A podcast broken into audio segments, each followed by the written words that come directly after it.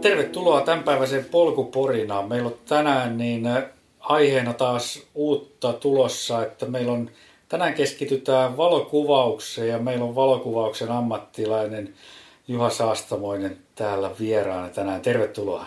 Kiitoksia kutsusta. Tämähän oli jännittävä kutsu ja uudenlainen kokemus olla tällaisessa roolissa. Että... Mitäs, mitäs kuuluu Juha? Kiitos oikein hyvä, että olin, olin tuossa Lapissa pohjoisessa parisen kuukautta ja tuli tuossa viime viikolla takaisin etelään ja sitten alkaa taas tämä polkujuoksu kiertua ja kaikki siihen liittyvät ja muutkin nämä etelän hommat, eli Eli, eli kevättä rinnassa ja uutta, uutta odotellessa, että kiva kuuluu, kiitos. Kyllä. Mitäs, tota noin, niin, mitäs hommia sulla Lapissa oli sitten? No ei oikeastaan sen tota, enempää oikeita hommia, että lähinnä muutamassa tapahtumassa olin mukana kuvaajana ja muutenkin talkoolaisena ja sitten omaa aikaa. Se on vähän niin kuin mun kesäloma tuossa aikaa vuodessa, että kiireet alkaa sitten tässä toukokuun alusta ja kestää sinne marraskuuhun asti, niin hiihtelin paljon ja lappiintumista, niin kuin minä sitä sanon, että siellä on hyvä rauhallinen elämänrytmi, niin siellä on kyllä kiva olla. Mm. Mitäs onko se Lapissa käynyt aikaisemmin paljon sitten niin kuin nuorempana? No en oikeastaan nuorempana, että silloin oli aika, aika lailla muut urheilulajit ja muut, muut tota, matkailukohteet enemmänkin, että viimeiset kolme vuotta on tullut käytyä enemmän Lapissa sitten keväisin ihan tämän hiihdon puolesta ja sitten muuten sitten tietenkin näiden polkujuoksutapahtumien puolesta, että kymmenisen vuotta, niin silloin oli muutama kevät, kun kävin, mutta se oli lähinnä laskettelu, että murtomahiihto on tullut vasta ihan pari-kolme vuotta sitten kuvioihin. Kyllä, kyllä. Millainen urheilutausta sulla itselläsi, Juha, sitten on? No se on aika monipuolinen, että se täytyy kyllä, täytyy kyllä sanoa, että se menee melkein sinne elämäntavan puolelle ihan pienestä pitäen, että niin kauan kun, niin kauan kun on tota, tai siitä asti kun on muistikuvaa, niin jotain aina harrastanut ja pelannut ja se on ollut tietynlainen, tietynlainen purkukeino myöskin sitten siihen omaan vilkkauteen silloin nuorempana varsinkin, että kyllä siinä on varmaan moni asia säästynyt, kun on itsensä sinne pallokentälle hoitanut ja, ja tota, energiaa sinne purkanut, että jalkapallosta kaikki lähti silloin ihan pienenä ja siinä on ollut sitten eri palloilulajeja silloin Porissa asuin silloin lapsuuden ja nuoruuden, niin siinä oli koripalloa, jääkiekkoa, jääpalloa. Yleisurheilu oli joitakin vuosia mukana ja sitten tota, salibändi siinä tuli sitten, se oli sitä murrosaikaa, kun salibändi alkoi alko lajina kasvaa. 94 taisi olla eka vuosi, kun pelasin miesten sarjoissa ja sitä tuli ihan sitten kilpatasolla pelattua miesten SM liikassa ja ykköstivarissa nelisen vuotta ja kakkostivaria sen jälkeen. Et siinä tuli pitkä sivu pelattua kymmenisen vuotta. Et pitkälti pallolajeja on tota, nuoruus ja varhaisaikuisuus mennyt, mutta siinä on koko ajan sellainen yksilöurheilijana luonne ollut taustalla ja toiveenakin ollut jossakin kohtaa aina silloin, että olisi aika sitten, sitten yksilölajikin harrastaa, niin sitten jossakin kohtaa tuossa, olikohan se 2011 niin aloitin maratonjuoksuharrastuksen ja, ja tota, siitä alkoi sitten se kestävyysurheilu puumi ja maratonjuoksut ensin ja, ja tota, nyt viimeisempänä toi hiihto, mitä mä nyt en vielä sano, että olisi harrastuksena mitenkään korkealla tasolla, mutta siinä kohtaa, että on hyvä fiilis kun kehittyy ja motivaatio kasvaa ja vähän nälkäkin kasvaa, että ensi talvena kyllä aion jo osallistua johonkin hiihtokilpailuun, Lapponia hiihto varmaankin. Et se on hyvä aika vuodesta ja mielenkiintoinen formaatti ja luistelutyylillä. Mutta joo, jos tuollain nopeasti kiteytettynä, niin lapsuus, nuoruus meni siinä palvelulajeissa, joukkuelajeissa ihan sen takia, kun se oli tosi kiva ja hauskaa. Ja sitten, tota, sitten tota, kun Helsinki muutti, niin siinä jossakin kohtaa tuli sitten maratonjuoksut ja kestävyysurheilu ja sillä tiellä ollaan, että siinä ohessa on kyllä kulkenut sitten aina kaikkea muitakin lajikokeiluita. Tennis on ollut iso, iso osa ja sitten muut, muut mailapelit. Oikeastaan täytyy sanoa, että niin monipuolisesti kuin mä nyt vaan keksin, että varmaan parempi on sanoa, että jotain lajia, mitä en olisi harrastanut, niin liittyy varmaankin tuommoiseen rytmilliseen juttuun. Et, et muuta, muuta kaikkea melkeinpä on tullut kokeiltua ja harrasteltua ihan silläkin pohjalla, kun liikunnan ohjaaja koulutukselta niin myöskin. Eli silloin parikymppisenä kävin liikunnan koulutuksen, niin mikä oli aika luonnollinen jatkumo siihen tilanteeseen, kun silloin urheili muutenkin kovasti ja muuta, niin se oli, se oli tota selkeä ammattivalinta silloin. Joo.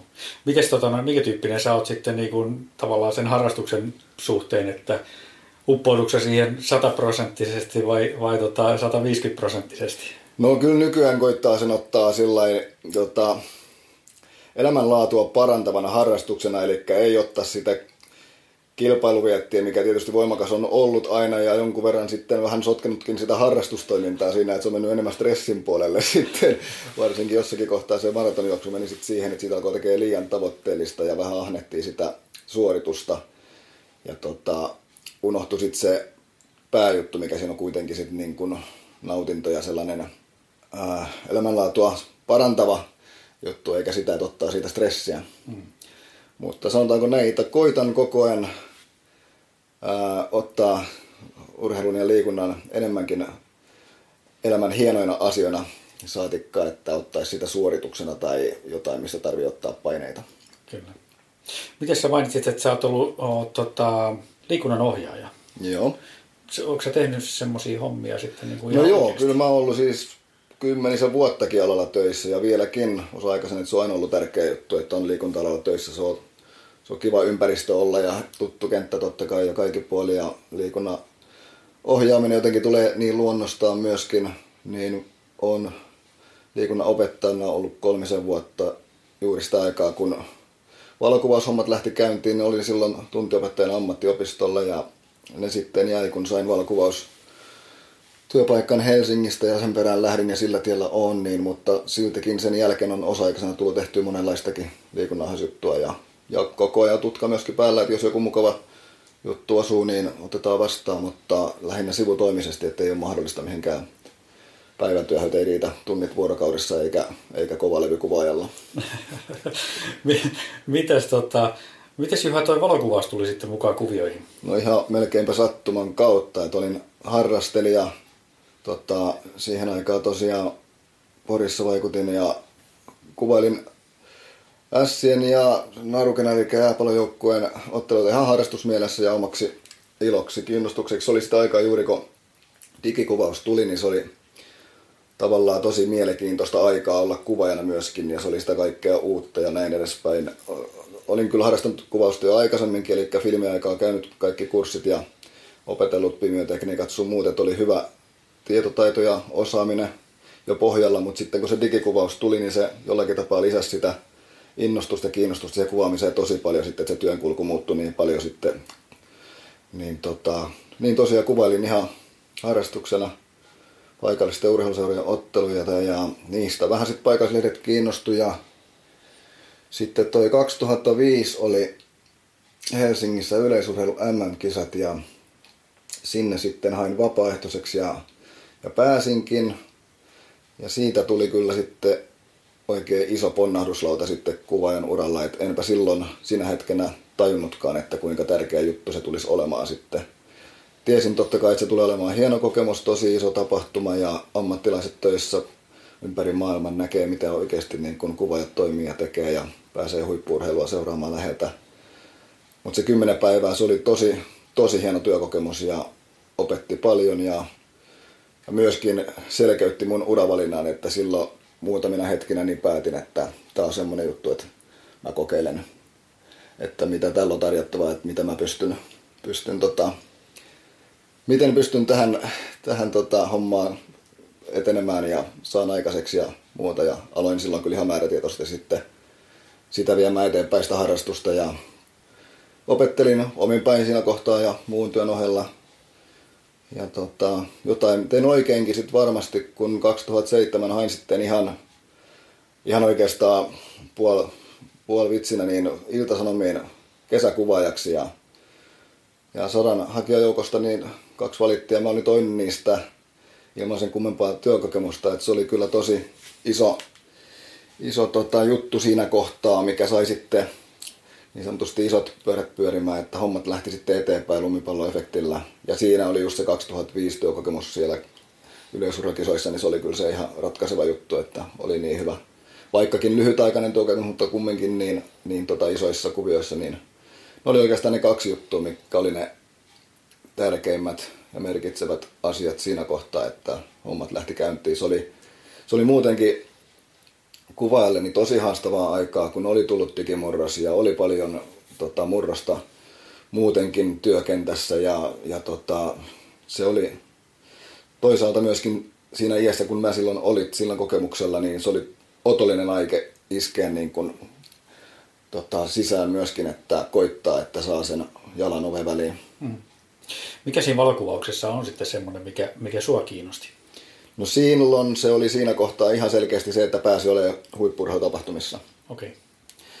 Eli, eli tota, se ei ollut lähinnä se, on koskaan ollut mikään henkilö, joka tykkää istua tietokoneen ääressä ja editoida ja näprätä ja muuta, että ollut enemmänkin sit se aktiivinen henkilö, joka haluaa olla tapahtumisia ja paikoista tavata ihmisiä ja näin edespäin. Niin tota, se oli se niin hieno kokemus se yleisurheilukisat silloin, kun pääsi ihan läheltä sieltä kentän puolelta seuraamaan sitten. Niin jos ajattelee, että tällaista ammattina voisi tehdä, niin mikä ettei, että kyllä sitä sietää kokeilla. Mutta muuten myöskin, niin kyllähän kamera aika moneen paikkaan, niin hyvä, hyvä tota, pääsy, pääsy moneen paikkaan, mihin muuten ei pääsisi. Eli on sitä niin monenlaisia kokemuksia ja hienoihin paikkoihin päässyt, upeita, mielenkiintoisia ihmisiä tavannut sun muuta. Et se on tällainen kokonais kokonais tota, kuvio se koko kuvaajana oleminen, että se ei ole pelkästään sitä kameran kanssa työnkulkua, vaan se on kyllä kaikkea muutakin. Että se on, mutta se on myöskin niin kuin jokaisen oma juttu, että millä tapaa siihen suhtautuu ja mitä haluaa. Aivan, aivan eri asia jos kysyisi näitä samoja asioita joltakin, esimerkiksi muotokuvailta, ketä on pääasiassa kuvaa ihmisten tota, merkkipäiviä ja heille tärkeitä kokemuksia, niin se on erilainen henkilö sitten, joka sellaiseen hommaan soveltuu ja muuta. Et se on niin, se on monipuolinen ammatti kaikki puoli, että siinä on erikoistuneita ihmisiä ää, eri aloilla ja niissä monissa on niin paljon kaikkia nyansseja sitten, mitä ei osaa oikeastaan ottaa huomioon ennen kuin on tehnyt niitä hommia käytännössä. Joo.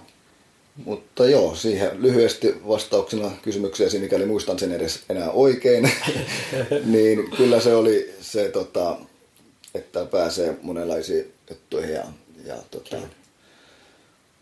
näkee. Joo. Missä muissa niin kuin, isommissa kisoissa sä oot päässyt käymään sitten tuon kameran kanssa? No kyllähän niitä on sitten tullut sen jälkeen ihan sitten hiihdon kisat salibändinämöiset pari kertaa. NHL-ottelut, tietysti jalkapallomaattelut, jälkiekkumaattelut tällaiset jutut, mitä Suomessa tapahtuu ja järjestetään, niihin on aika monipuolisesti päässyt ja saanut olla kuvaamassa muutamia ulkomaan juttuja ollut, mutta se mikä on tullut aika lailla tässä kohtaa sitten jo mahdottomaksi, niin ne muutamat jutut, mitkä oli alkuun vähän niin kuin haaveena, että pääsis futiksilla MM-kisoihin tai olympialaisiin, niin se osoittautui tosi hankalaksi freelancer-kuvaajalle, että, ja sitten totta kai siinä on omat muutkin, muutkin asiat, että se saattaa osoittautua sitten liian isoksi tota, palaksi, liian isoksi palaksi mun kohdalla, sanotaanko näin, että Joo. ei se tietenkään ole vielä, vielä mitenkään, mitenkään tota, poissuljettu vaihtoehto, mutta ne olisi myöskin sellaisia sellaisia kokemuksia, mitkä olisi hieno päästä kuvaina näkemään kokemaan olympialaiset varsinkin. Joo.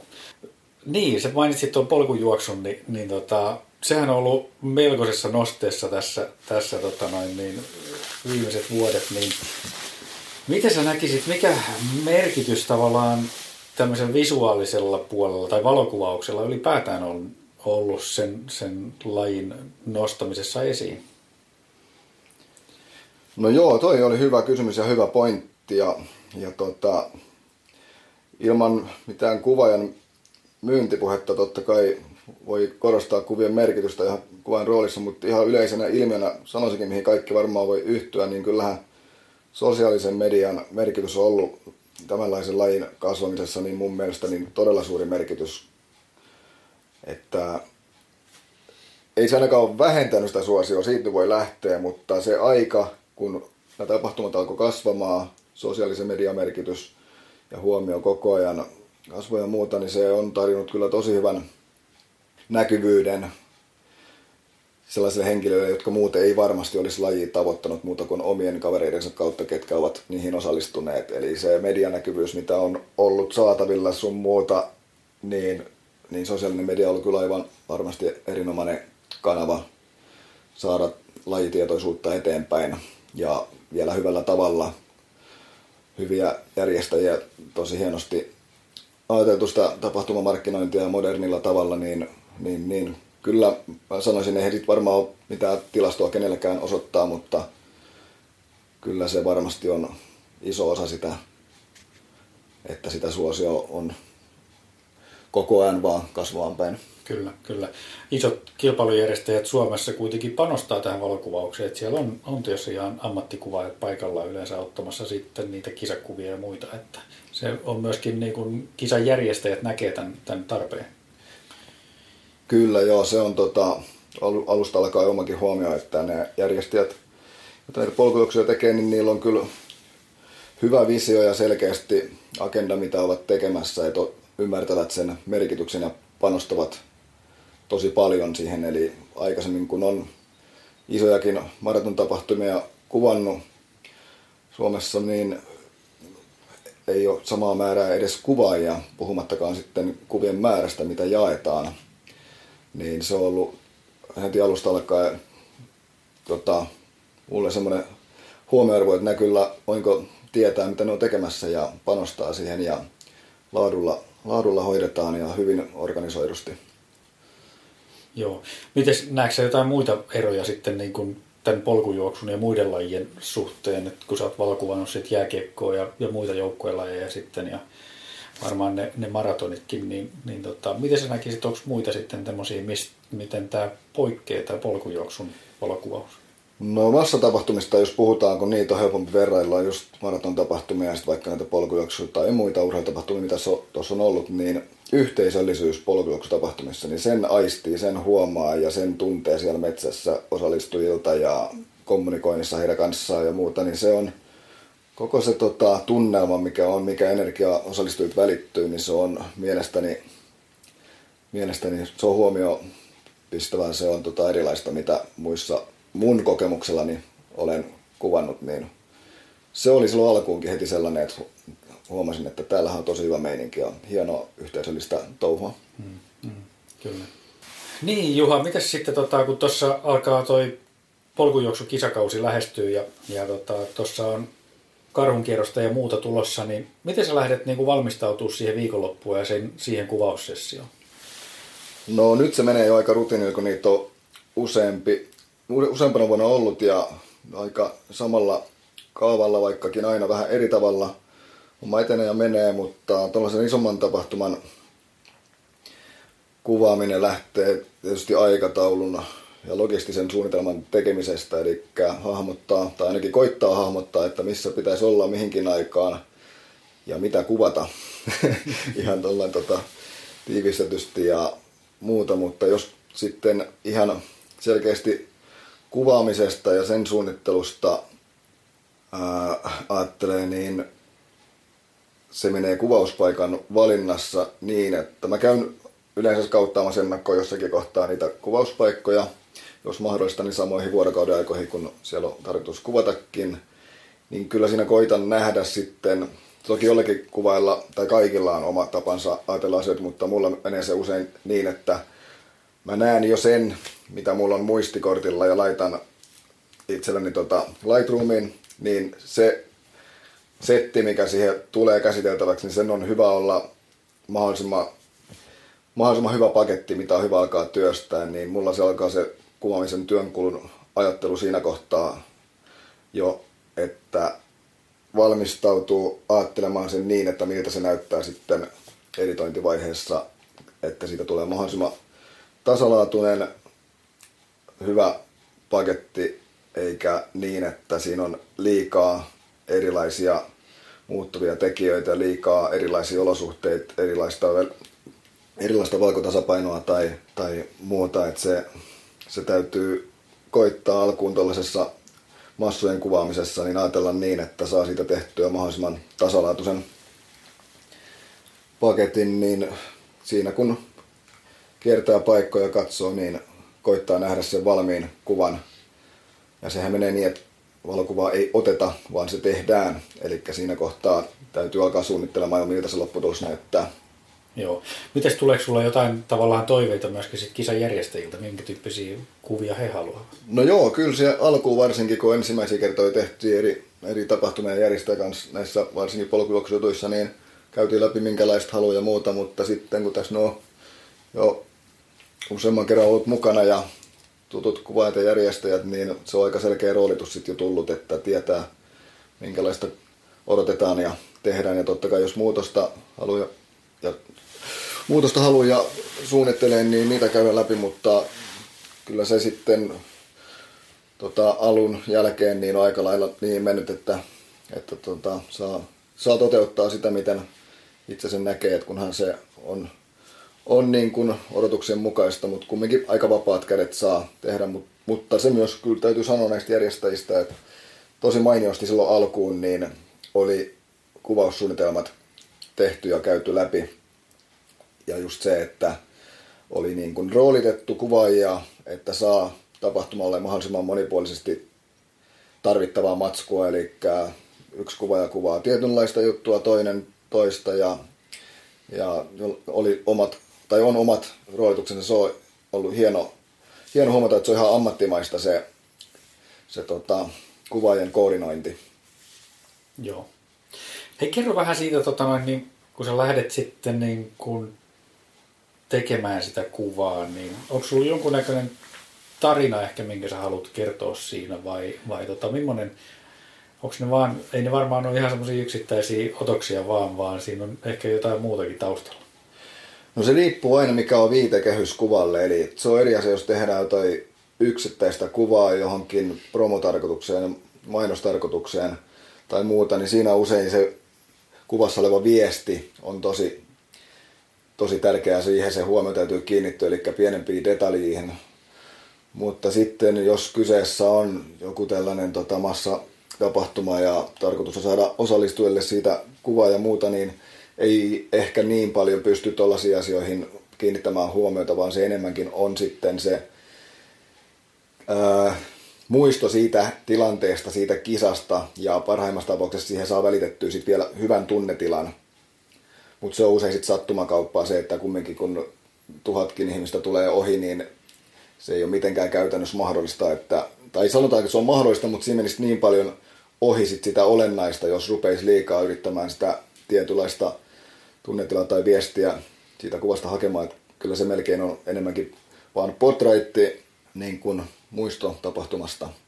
Se olisi eri asia, jos tehdään jotain järjestettyjä kuvauksia, missä, missä ne on lavastettuja ne muut, niin, tai lavastettuja muuten ne kuvat, niin siinä pystyy sitten keskittymään tällaisiin pienempiin nyansseihin ja se on usein kumminkin se voimakkain tehokeino myöskin valokuvassa, että siitä välittyy voimakas tunnetila.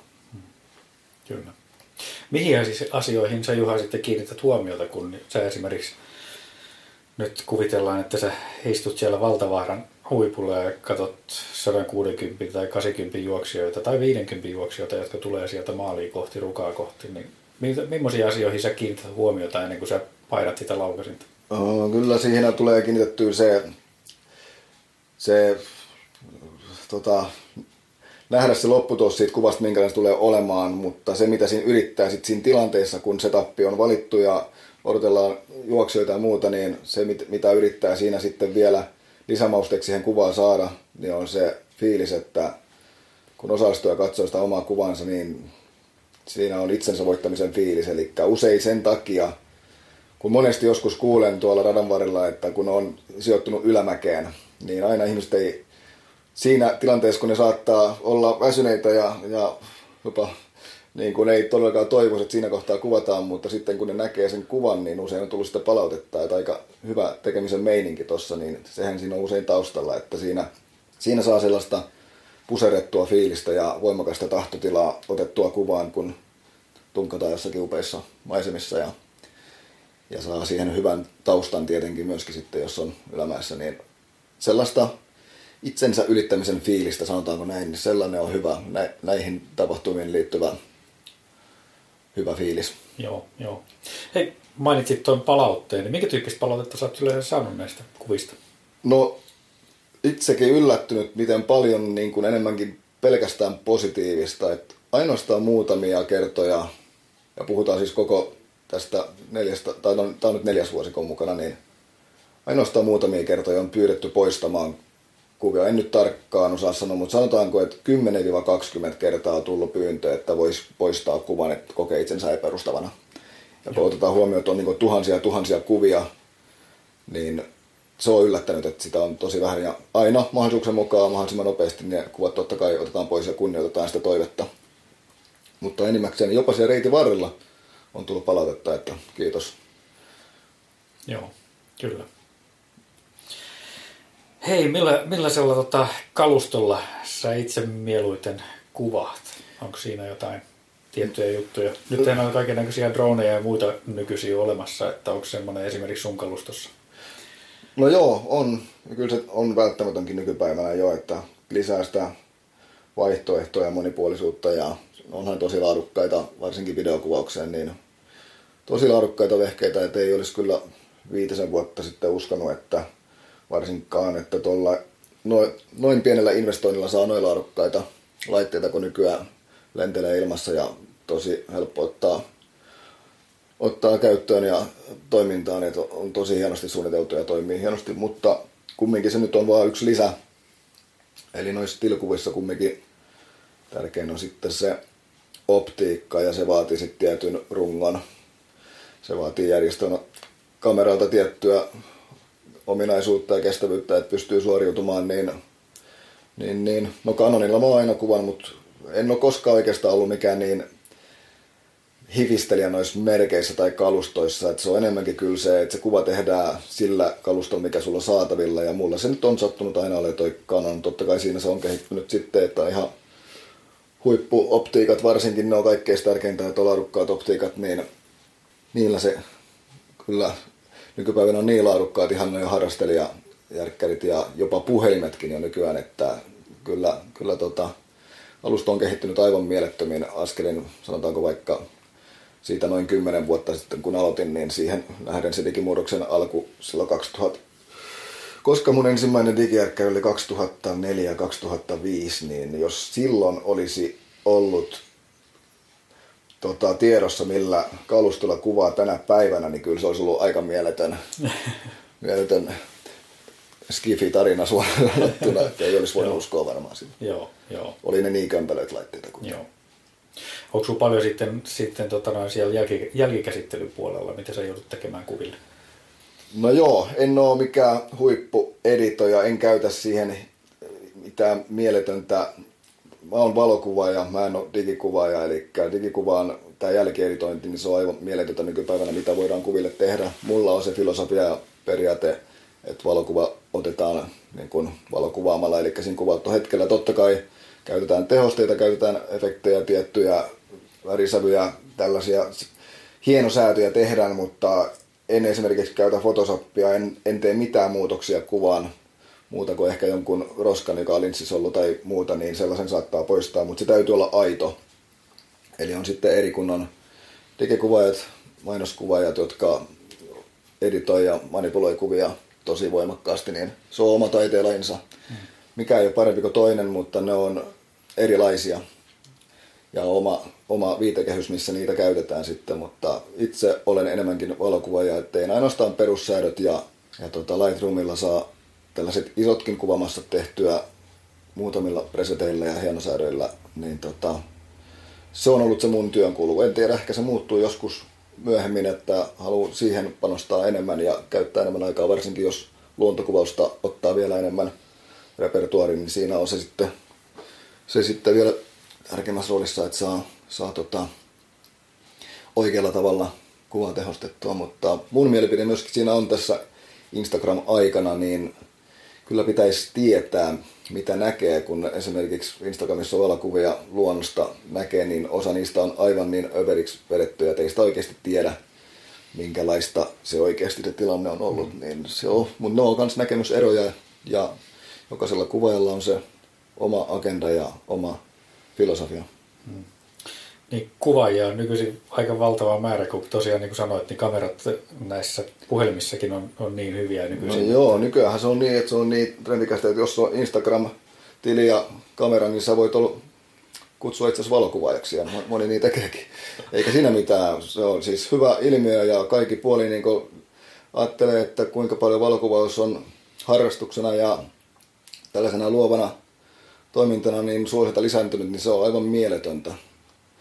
Että taisi jostain lukea, että viimeisen, viimeisen viiden vuoden aikana on otettu enemmän kuvia kuin koko valokuvauksen historiassa. Wow. Eli se perustuu just tähän lisääntyneeseen. Ja sitten kun kuvataan kännykällä aivan sarjana ja muuta, että se on muuttanut vähän myöskin koko, jos nyt menee ihan metafyysiselle tasolle tässä valokuvaamisessa, niin siinä missä aiemmin valokuva tosiaan tehtiin, se oli enemmän sellainen luova teos, varsinkin filmiaikaa ja muuta, se täytyy miettiä ennakkoa paljon enemmän ja tarkemmin. Ja, ja tota, laatu oli tärkeämpää kuin se määrä.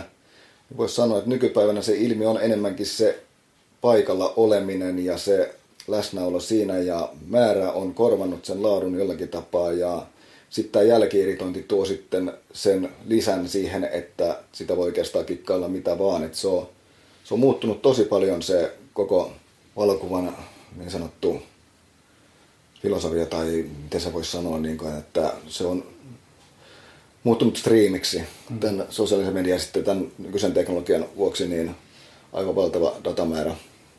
Tuohon jatkona, niin miten sä näet niin kuin seuraavat viisi vuotta sitten esimerkiksi valokuvauksen suhteen? Mitä siellä tapahtuu? Jaa, kyllä varmaan tota, tulee taas kyllä huikeita kehityksiä, mitä vielä ei osaa nähdä, mutta, mutta kyllä toi VR-teknologia on se juttu, mikä, mikä tulee tässä nyt lähivuosina muuttamaan varsinkin kuvien katselua ja sitten sitä kalustoa, niin se tulee olemaan se seuraava iso juttu. On siitä melko varma, että se kyllä tässä kohtaa jo varsinkin, varsinkin sitten videotuotannoissa, niin viiden vuoden päästä sitä tässä sohvalla istutaan lasit päässä ja ollaan tapahtumassa sisällä. Joo. Onhan se visio ollut pitkä aikaa jo tiedossa ja muuta, mutta nyt se taitaa olla niin oikeasti ihan tapahtumassa. Joo. Meinaatko että mä voisin istua tässä sohvalla ja, ja olla niin kuin Henri Ansiona juosta tuolla karunkierroksella? Niin en tiedä, ihan varmaan, niin kuin, ellei mene siihen, että osallistujillekin saadaan se joku kuvausväline otsaan, mutta ainakin siihen, että olet siinä vieressä, niin siihen se menee, että kuvailla on se teknologia kuvata tapahtumat niin läsnä olevasti, että lasit, lasit päässä VR-teknologia, eli virtual reality, niin sä oot, sä oot oikeasti paikalla, et vain katso sitä ruudulta. Okei. Okay. Ei tarvitse reissata välttämättä paikan päälle enää vaan. Toivottavasti se nyt ei mene siihen, eikä kukaan ajattelisi niin, että muutenhan tämä menee ihan, että meistä tulee sohva pullamessa ja sitten kun viihdet voittaa sitten se aidon kokemuksen, että eiköhän kumminkin järkevät ihmiset ainakin niin löydä itsensä kumminkin sen ihan, ihan aitoa autenttiseen tilanteeseen, eikä, Kyllä. eikä anna tota, ei anna teknologian voittaa, sanotaanko näin. Niin just. Niin, mites Juha, tota, jos miettii tavallaan, tota, että joku olisi kiinnostunut nyt valokuvauksesta ja kalusto rupeaa olemaan niin kohtuu hinnoissa, niin, niin tota, jos on sitten suuntaamassa johonkin urheilukilpailuun, niin mitäs kaikkea siinä tulisi ottaa nyt huomioon, että tulisi, tulisi tota, noin vähän laadukkaampia otoksia? Joo, hyvä kysymys ja ensinnäkin tuossa tossa täytyy sitten sen aloittelevan kuvan miettiä sitä lopputulosta jo, että mitä haluaa kuvata ja sen mukaan miettiä ja määritellä sitä kalustoa ja sitä suorituskykyä, mitä tarvitaan, että sitten, sitten se synkkaa sen toiveen kanssa. Nykypäivänä varsinkin, jos mä ajattelisin, että mä nyt itse hankin ensimmäistä kalustoa, niin toki ensimmäisenä tulee peilittömien kameroiden tosi hyvä kehittyminen ja laadukkaita ja kaikki puoli tosi hyviä paketteja, että houkuttelee just se pieni koko, tekniset ominaisuudet, äänettömyys tietysti tilanteissa todella iso valtti, kun ne ei ole sulin räpsäämässä koko aikaa. Sitten järkkäreiden etuja, niitä on totta kai sellaisia, mihin pelittömät ei vielä pysty. Tarkennusten nopeut, tarkennuksen nopeus ja pisteet ja ergonomisuus. Ja itsellä tulee urheilukuvauksessa kyllä se mieleen, että se pieni koko ei ole valtti. Urheilukko, urheilukuvauksessa mun mielestä se koko, että se on kompakti ja ergonominen käteen, niin se vaatii vähän isomman kameran ja, ja optiikan, että se pysyy tasapainoisena, se pysyy rauhallisena sun kuvauskäsi, ettei se ole liian kevyt. Et kun mä oon muutaman kerran kokeillut sitä peilitöntä, niin mulla ei tullut kyseeseenkään, että urheilukuvauksessa käyttäisin sitä, koska ne on valia pieniä, on herkkiä. Mulla ei ole sitä tuntumaan läheskään siihen, mitä, mitä sitten on tota, isomman järjestelmäkameran kanssa. Toki niissä on tosi hyvät ominaisuudet. Ja onhan se iso valtti, että, että tota, on se pieni koko, että ne menee, menee pienemmässä laukussa kaikki sit mukana kureissa ja muuta, mutta siinä on muutamia juttuja, mitä tarvii, mitä tarvii kans sit hankita hetkellä miettiä, että kumpi on tärkeämpää. Mutta se saattaa tulla yllätyksenä sitten, että se kuvalaatu ei välttämättä olekaan sit se tärkein kriteeri, vaan itse, itse kuvaamishetkessä se mielekkyys sen kameran käyttöön. Ja mun mielestä urheilukuvaamisessa niin se vaatii kyllä sitten vähän järempää kolustoa, että se on sitten niin kuin vakaampaa ja sitä kautta rauhallisempaa se pitkänkin ajan kun kuvaa, niin kyllä se mulle itsellä ainakin on niin autonominen se asento ja tilanne, että se on hyvä, että siinä on siihen käteen sopiva kalusto eikä sellainen, mikä menee taskuun. Hmm, hmm. Miten sitten tuommoiset niin vuorokauden aika tai tämmöinen, niin niin tota, onko sillä merkitystä sitten? Että... Joo, sillä on isokin merkitys. Toki nykypäivän editointivaiheessa pystyy korjaamaan tosi paljon sitä, mutta jos oikeasti miettii ja varsinkin jos haluaa oppia valokuvaamaan, eli näkemään sen valon ja miltä tavalla kaikki vaikuttaa kaikkeen, niin, niin keskipäivä aurinko on totta kai aina aika voimakas ja, ja tekee isommat varjot kasvoille, että aina aamuaurinko tai ilta-aurinko on rauhallisempia ja seesteisempiä värimaailmaltaan. Mutta sitten jos haluaa jyrkkää ilmaisua kontrastisempaa, niin, niin keskipäivä aurinko on siihen oikea hetki. Se riippuu vähän minkälaista tunnelmaa siihen halutaan ja toki keskipäivä aurinko on myöskin haastavampi kuvata, kun siinä on voimakkaammat kontrastit ja, ja voimakkaampi vastavallon tai myötävallon, kumpi se sitten onkaan, mitä siinä kuvataan, niin tota, mutta jos haluaisi alkaa sillä vähän rauhallisemmasta värimaailmasta, niin kyllä mä melkein sitä ilta-aurinkoa suosittelisin, että siinä, siinä tota pääsee laajempaa skaalaa käyttämään. Mm. Miten paljon siinä pitää olla semmoista niin kuin, äh, lajituntemusta sitten esimerkiksi jossain urheilukuvauksessa, että et, tota, jos sä opit jääkiekkoa kuvaamaan, niin soveltuuko se niin kuin heittämällä polkujuoksua tai päinvastoin? Joo, ei, kyllä se lajituntemus sillä on tosi iso osa. Tärkein syy siihen on ennakointi, eli osaa ennakoida, mitä tulee tapahtumaan, koska tilanteet tulee nopeasti, oli laji mikä tahansa, niin täytyy osata vähän ennakoida tietää, mitä tulee tapahtumaan ja osaa sijoittua sen mukaisesti. Polkujuoksussakin vaikka voisi kuvitella, että porukka tulee sitä yhtä polkua pitkin ja näin edespäin, niin on totta kai se on vähän helpompaa ajatella, että missä kohtaa sitten kuvaat, että osaat valottaa oikein ja hakea mieleisen taustan siihen ja, ja hetken ja muuta, mutta siinäkin kuitenkin varsinkin kun haetaan pieniä nyansseja siihen kuvaa sitten juoksuasennosta, mahdollisesta, mahdollinen vaikka joku pieni hyppyliike tai muuta, niin täytyy osata katsoa sit maastosta semmoiset oikeanlaiset olosuhteet, että mahdollisesti tulisi juuri sellaisia kuvia, mitä sä toivot siihen kohtaan. Mutta sitten toinen asia on sitten totta kai joukkoiloit, jalkapallo, jääkiekko, niin pitää osata nähdä tilanteet niin kuin pitkälle eteenpäin, jos haluaa olla aina niin kuin tilanteen päällä niin sanotusti. Eli se on opittua, opittua lajituntemusta myöskin kuvan silmin, että se ei riitä, pelkästään lajia osaisi, mutta tietää vähän, että miten, miten se suunnat ja muut, tota, liikkeen muutokset myöskin kehittyy siinä kentällä, että osaa olla sitten varsinkin kuvan sommittelun kannalta niin oikeassa kohtaa. Mutta ne on niitä kokemuksen myötä tulevia opittuja asioita, mutta kyllä mä sanoisin, että lajituntemus on iso osa hyvän, hyväksi urheilukuvaajaksi tulemista. Ja syy on just se, että tietää mitä on tapahtunut, tulee tapahtumaan ja osaa sen takia sitten ennakoida. Yksi mikä auttaa tietysti on myöskin se, että ottaa Juha sua paikasta kiinni ja tota, niin lähtee sun kanssa tonne, tonne karun kierrokselle. Joo, kyllä, totta kai voi olla. Sanotaanko näin, että yritän olla niin, että ei siitä haittaa olisi kenelläkään. Et hyviä vinkkejä totta kai haluan eteenpäin antaa ja muutamien kanssa tuossa on päässyt sparraamaankin ja jakamaan mielipiteitä ja muuta. Et se on hieno ollut, just kun tämä kuvaus on niin suosituksi tullut ja ilmiöksi oikein, niin ihan perusharrastelijakin osaa kysyä tosi hyviä detaljikysymyksiä, eli semmoinen perusharrastelijan osaaminen on korkealla tasolla. Kyllä, joo. Mitäs tuleeko sinulle mieleen itsellä vielä jotain semmoisia vinkkejä, mitä pitäisi ottaa tuossa aloittelijan huomioon sitten?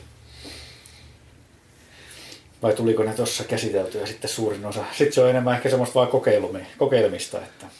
Niin, tai kyllä totta kai tota, voisi siihen alkuun, koska siinä kun, jos miettii, että itse alkaisi nyt kuvaamaan muuta, niin siinä tulee tosi paljon kaikkea uutta, uutta opittavaa, uutta kokemusta, kaikkea mahdollista, mikä, mikä voi vähän alkaa niin kuin viemään sitä keskittymistä muualle ja rönsyilemään, niin siinä kohtaa se olisi tärkeää jo miettiä, mikä on se oma agenda. Eli tekee, tekee itselleen sen agendan jo valmiiksi siinä kohtaa, kun alkaa kuvaajaksi. Ainakin alkuun tekee sen päämäärän, niin sanotun maalin itselleen, mitä kohden alkaa tekemään töitä, Joo. mitä kohti alkaa niin kuin tavoittelemaan. Se on tavallaan, jos ajattelee kuvaamistakin, niin se voi kuvitella myöskin urheilusuorituksena. Eli mun lähtötaso on nyt tämä tässä. Maalin mä voisin nähdä täällä tällaisena. Siinä matkalla tulee olemaan vaikka kuinka paljon kaikkea ja tulee kompastumisia myöskin ja muuta, mutta niistä täytyy oppia ja, ja tota, harjoitella. Totta kai se on se avainsana siinäkin ja oppia. Se ehkä, mikä, mikä tota, estää sitä oikeaa oppimista, jos ajattelee tätä vallitsevaa trendiä kuomisessa, mikä on tosi paljon pelkästään sitä napin painelemista ja kuvan katselemista mobiilin ruudusta, niin opiskelkaa kuvan histogrammia, Eli se data, mitä kuva sisältää, niin sitä kautta ainoastaan oppii sisäistämään valokuvan rakenteen. Se lähtee ihan isoarvoista, aukosta, sulinajasta, näistä perusjutuista, ja niitä kun oppii hallitsemaan ja arvioimaan, niin periaatteessa olosuhteet näkemällä, niin tietää jo millä arvolla tulisi kuvata.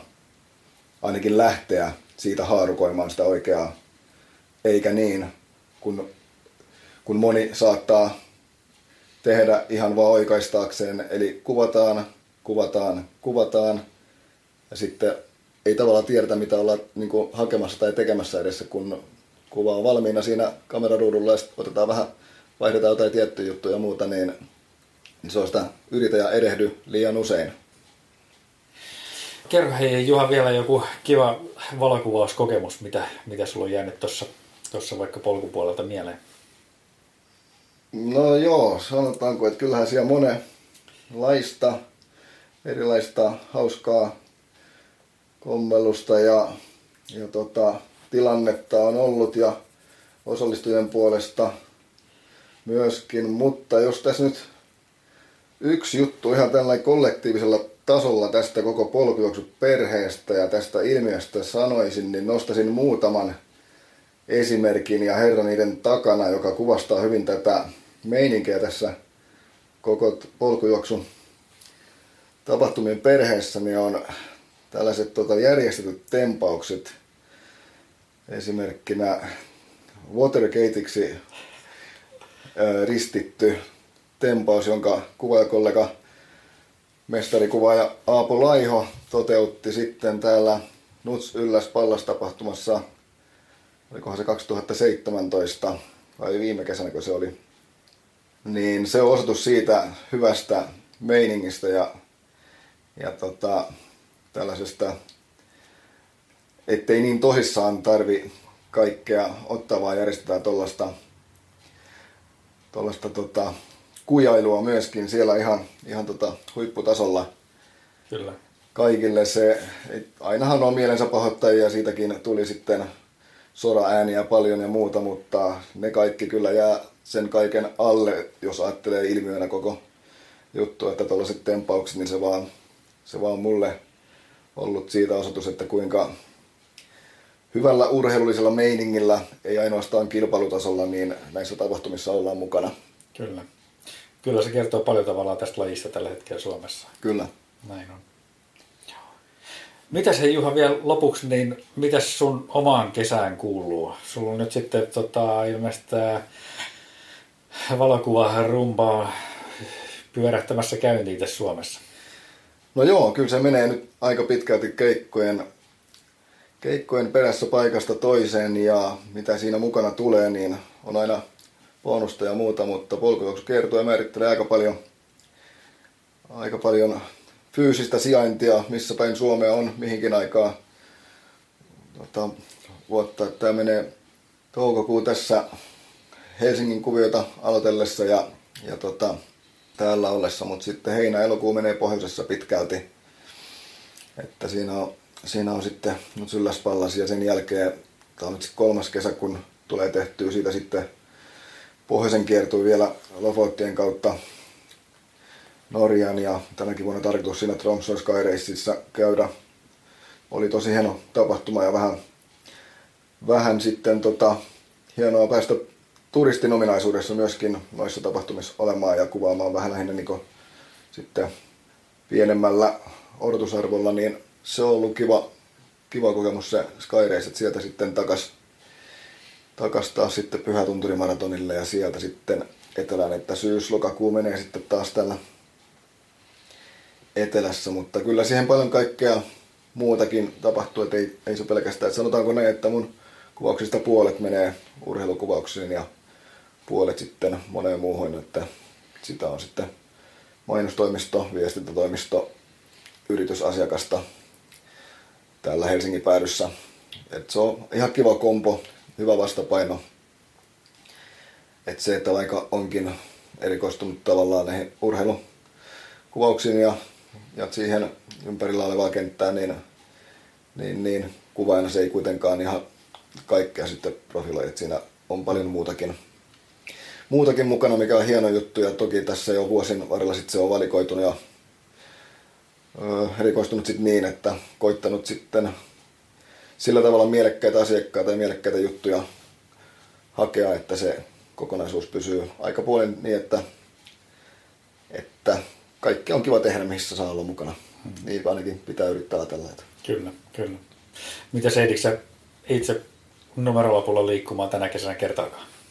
Ja katsotaan, katsotaan, että ainakin, ainakin numerolappuja etsä, tota etsimässä ja metsästämässä, kun uusi harrastus tuossa, mikä on ollut jo aikeissa, niin tuli vihdoin viimein sitten saatu ihan konkreettiselle tasolle, eli etsittyä, eksyttyä metsään iltarastien merkeissä, eli niitä numerolappuja nyt ainakin, jos ei rinnassa tule kannettua, niin koittaa ainakin etsiä niitä sieltä metsästä, että se on mukavaa, mukavaa puhaa ensimmäisen kokemuksen perusteella, johon kuului sitten jo eksyminenkin. Ehkä varsinkin sitten, kun se alkaa vielä menemään enemmän hallituksi tekemiseksi, niin se muuttuu vieläkin mukavammaksi. Että sitä, sitä ainakin, mutta polkujuoksukisoihin Kaldoivi Ultraan ajattelin osallistua turistina, mutta muuten menee kyllä ihan töiden merkeissä. Mutta siellä en ole aikaisemmin käynyt ja se sopisi aikatauluihin kivasti, niin siellä varmaan tulee piipahdettua. Okay. Mutta muuten niin mä luulen, että se on sitten vasta ensi talvena, kun minkälaisen kisalapun laitan rintaan ja se on silloin sitten murtamaan hiihtoa. Aivan. Joo, mutta miten sulla Juha, niin olisiko sulla heittää vielä joku tavallaan vinkki nyt meille kuuntelijoille, jotka ehkä noin niin kuin ihan ammatillisessa mielessä olisi kiinnostuneita valokuvauksesta? No joo, siihen voisi sanoa semmoisen yleismaailman se ohjeen ihan, että pitää niin sanotusti tutkan päällä, optiot auki ja avoinna kaikelle uudelle ja etsii, etsii haasteita ja uudenlaisia kuvausjuttuja ja, ja toki selkeänä, selkeänä konkreettisena hyvänä ponnahduslautana toimii vapaaehtoiseksi talkolaiseksi hakeminen. Kiinnostavia tietynlaisia tapahtumia sitä kautta saa hyvää työkokemusta ja varsinkin kuvauskokemusta siihen alkuun, missä ei ole vielä sitä tuloksellista painetta, eli voi kuvata ja näkee läheltä ammattilaisten toimintaa jos vaan pääsee sellaisiin hyvin, hyvin tota, ympäristöihin ja tapahtumiin, niin kuin mulla esimerkiksi oli onni, että hain vapaaehtoiseksi sinne Helsingin kisoihin 2005 yleisurheilukisoihin ja pääsin, pääsin ja kisojen virallinen valokuva Hannu Jukola oli mulla silloin tuuttorina ja se oli todella kullan arvoista työkokemusta ja vinkkejä, mitä, mitä häneltä sain ja tosi iso apu siihen aikaan aloittelevalle kuvaajalle tuollainen tukihenkilö ja, ja opettaja, koska kuvaus sitten varsinkin tapahtumissa, niin se on niin paljon käytännön asioita, mistä, mitä mitenkään ei voi opetella kirjoista tai muutenkaan teoreettisesti, että se on niin, niin tapahtumassa kokemuksen kautta opittua näkemystä ja toimimista ja varsinkin työnkulkua. Eli se on vain yksi osa, kun kuvataan kaverin kanssa tapahtumaa, mutta siihen liittyy sitten niin paljon ennakointia, suunnitelmallisuutta, logistisiakin juttuja ja varsinkin sitten se jälkikäsittelyn osuus, eli täytyy jo kuvatessa tietää, mitä sulla on sitten siinä työpöydällä edessä, kun sä oot editointivaiheessa, niin tollaisiin asioihin vain kokemuksella joku voi antaa vinkkejä, kuten mulla sitten oli silloin Helsingin kisoissa hyvä mahdollisuus, niin hakee monenlaisia juttuja ja kokemuksia ja kyllä se usein niin on, että vaikka sattumalta asioita tapahtuu, niin mikään ei kuitenkaan tapahdu sattumalta. Eli täytyy tehdä valintoja ja miettiä asioita, missä näkee itsensä vuoden tai viiden vuoden päästä ja pyrkiä sitten kohti niitä tavoitteita ja maalia valinnoillaan. Ja kyllä sitä usein sitten voi niin käydä, että asioita tapahtuu siinä matkalla ja huomatkin sitten joskus, että olet juuri sellaisessa tilanteessa, kun olet joskus haaveillut olevasi, että se on monesta asiasta kiinni ja hyviä valintoja tekemällä, niin asiat menee eteenpäin. Kiitos Juha tosi paljon tästä haastattelusta. Kiitos.